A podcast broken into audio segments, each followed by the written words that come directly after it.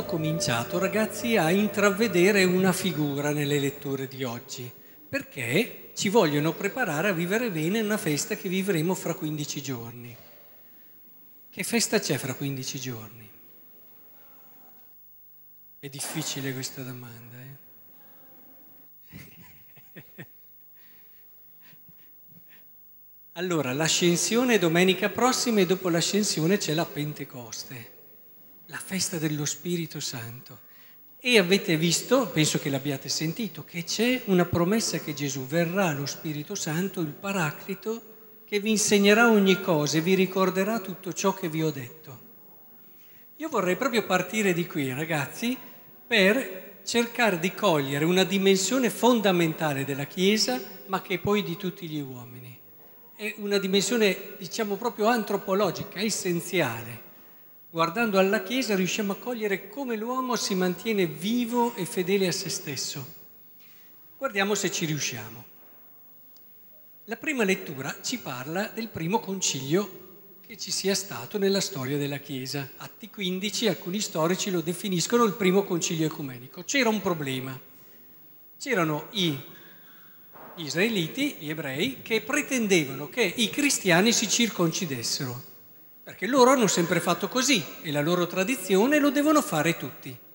C'era Paolo e Barnaba che non erano assolutamente d'accordo e allora è nata una discussione. E avete visto, ci si raduna e alla fine si arriva ad una decisione. La Chiesa comincia a rinnovarsi, introduce qualcosa di nuovo perché scopre che questa novità la fa essere più fedele a ciò che il Signore gli ha lasciato al deposito della fede.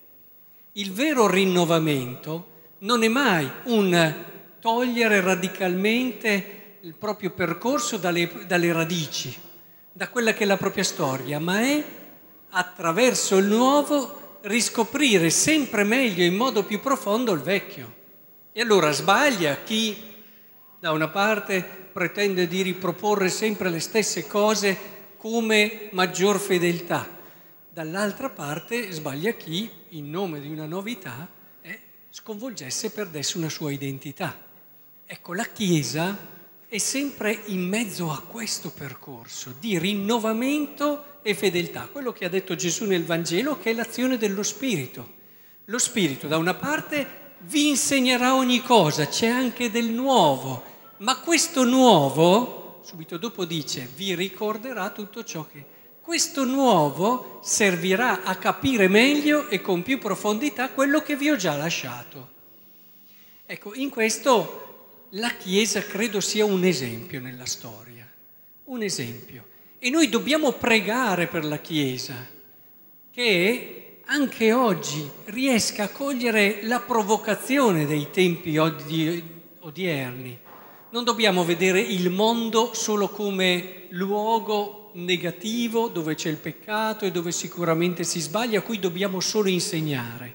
Una Chiesa saggia sa cogliere come le situazioni che gli si propongono oggi, anche queste nuove consapevolezze comuni, sono una provocazione a una riflessione profonda e a un riscoprire in modo sempre più profondo quella fedeltà nel rinnovamento che è essenziale per la sua vita.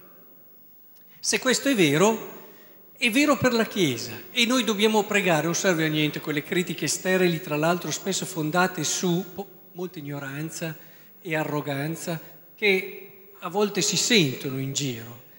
Non sono quelle cose lì, ma è piuttosto entrare in quel percorso che la Chiesa sta vivendo, importante, serio, di rinnovamento, pregare, dare il proprio contributo rispettoso e con carità.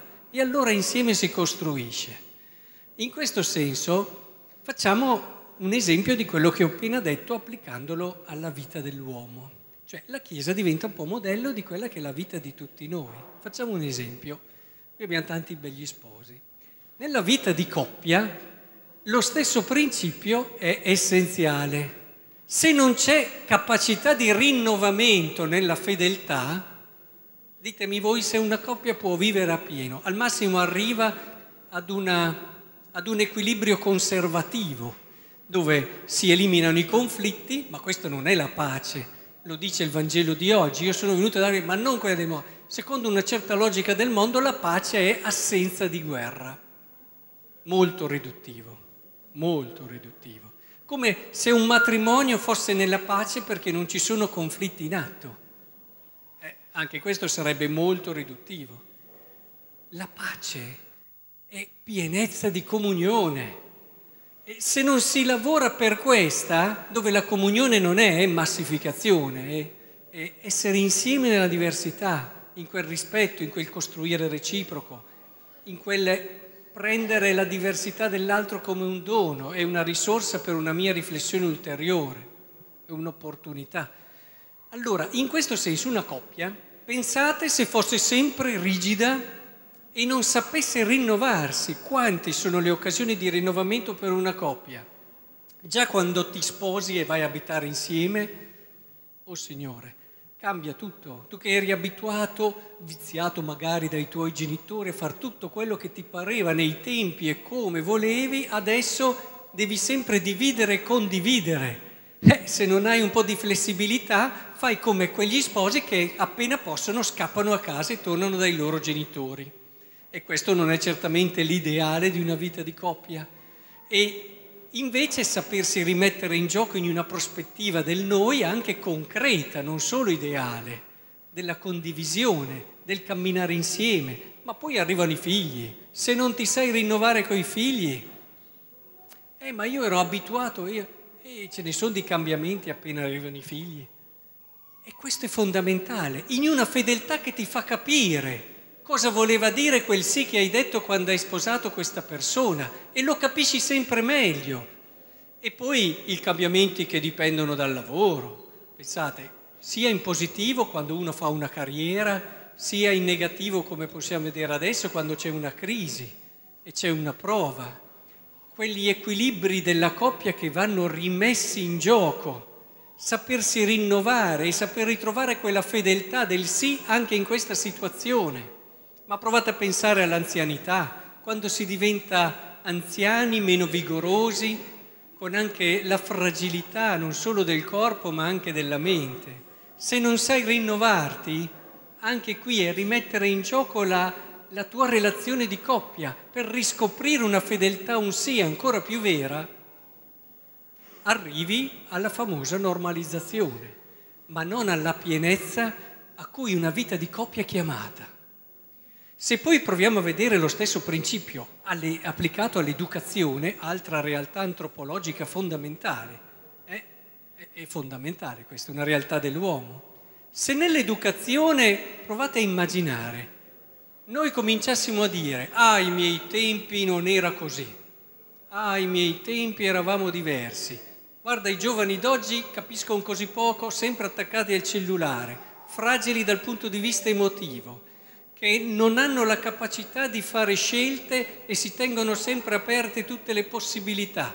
Ai nostri tempi, fallimento sicuro dal punto di vista educativo, se partiamo da questa prospettiva. Perché noi ci teniamo legati rigidamente a un momento culturale e storico e a una certa situazione che era la nostra. Anche qui, saper andare in profondità per cogliere i valori veri e anche la situazione di oggi, saperla vedere con, come una provocazione e un'opportunità. I giovani d'oggi, vi posso dire che ci sono in mezzo, hanno più risorse di noi da tanti punti di vista, avranno anche tante fragilità, ma hanno tantissime risorse e hanno un contesto culturale che gliele offre e che a noi non le offriva. Bisogna saper leggere i problemi che hanno, ma alla luce anche di un positivo e di un'opportunità. Sapersi mettere in gioco noi, è qui che facciamo fatica noi genitori o noi adulti. Facciamo fatica perché è più semplice riproporre le stesse cose.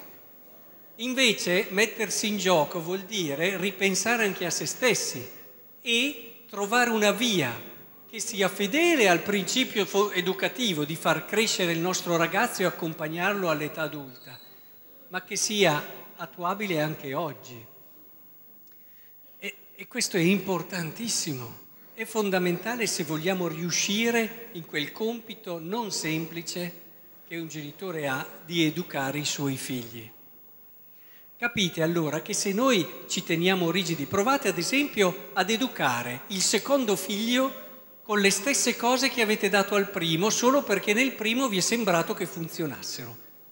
Io vi do un novantacinque per cento di fallimento, perché il secondo figlio non è uguale al primo, perché pochi anni dopo è già cambiato il contesto, siamo cambiati anche noi, i nostri equilibri di famiglia.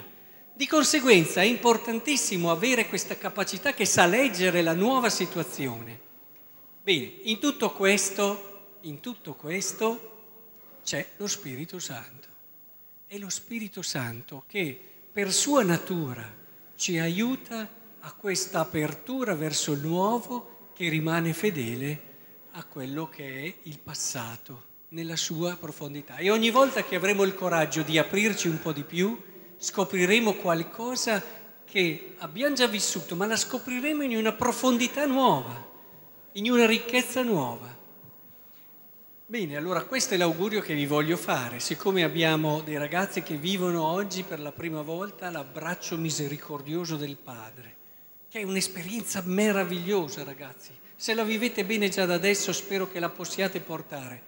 Perde molto, sai, quegli adulti che ormai non si accostano quasi più alla confessione, perché vuol dire che hanno mantenuto un'idea, come dire, giudiziale, penitenziale, nel senso di dire vado a confessare i miei peccati, non ne sento il bisogno, oppure addirittura che senso ha?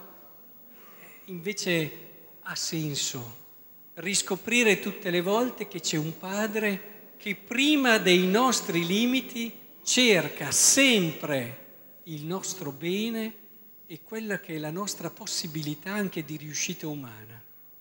E poi abbiamo questi genitori che hanno i loro figli, le loro perle, i loro tesori, e dovranno vivere quello che dicevamo prima nelle dinamiche di coppia, nella dinamica educativa, e si sono presi l'impegno di educare i loro figli. Ecco, in questa prospettiva davvero lo Spirito Santo la fa da padrone. Invocatelo spesso, lasciatevi guidare e educare da Lui, perché davvero il vostro amore raggiunga quella pienezza che è forse l'unica misura degna dell'amore.